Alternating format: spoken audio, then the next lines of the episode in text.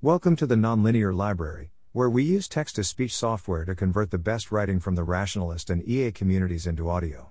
This is Cartesian Frames, Part 14, a suite of pragmatic considerations in favor of niceness, published by Alicorn.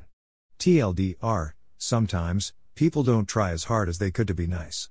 If being nice is not a terminal value for you, here are some other things to think about which might induce you to be nice anyway. There is a prevailing ethos in communities similar to ours, atheistic, intellectual groupings, who congregate around a topic rather than simply to congregate, and this ethos says that it is not necessary to be nice. I'm drawing on a common sense notion of niceness here, which I hope won't confuse anyone. Another feature of communities like this is that it's very easy to find people who claim to be confused by monosyllables. I do not merely mean polite, which can be superficially like niceness when the person to whom the politeness is directed is in earshot but tends to be far more superficial. I claim that this ethos is mistaken and harmful. In so claiming, I do not also claim that I am always perfectly nice, I claim merely that I and others have good reasons to try to be. The dispensing with niceness probably springs in large part from an extreme rejection of the ad hominem fallacy and of emotionally based reasoning.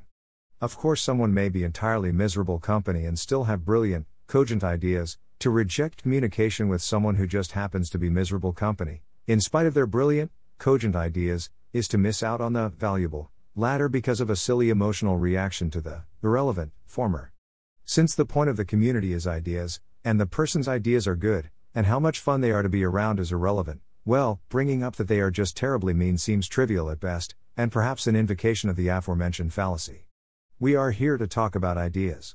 Interestingly, this same courtesy is rarely extended to appalling spelling.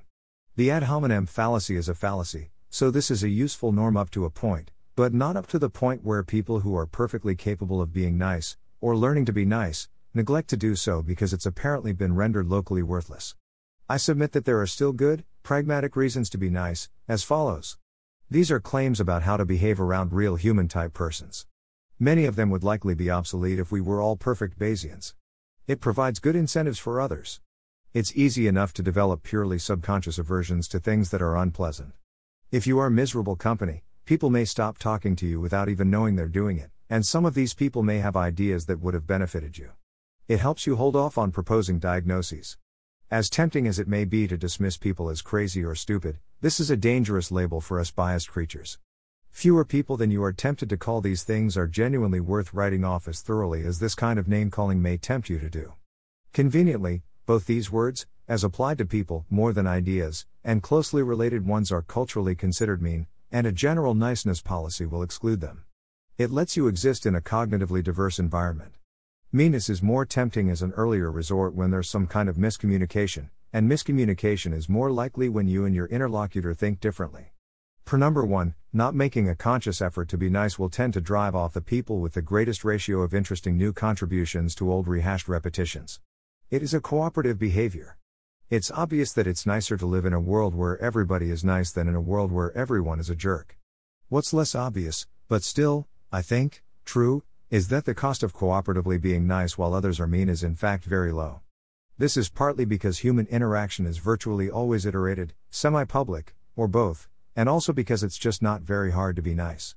The former lets you reap an excellent signaling effect. It signals the hell out of your maturity, humility, and general awesome.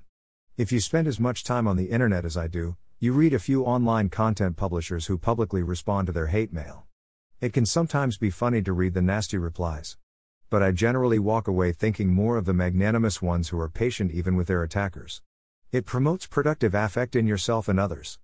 The atmosphere of a relationship or group has many effects, plenty of which aren't cognitively luminous, and some of which can spill over into your general mood and whatever you were hoping to use your brain for.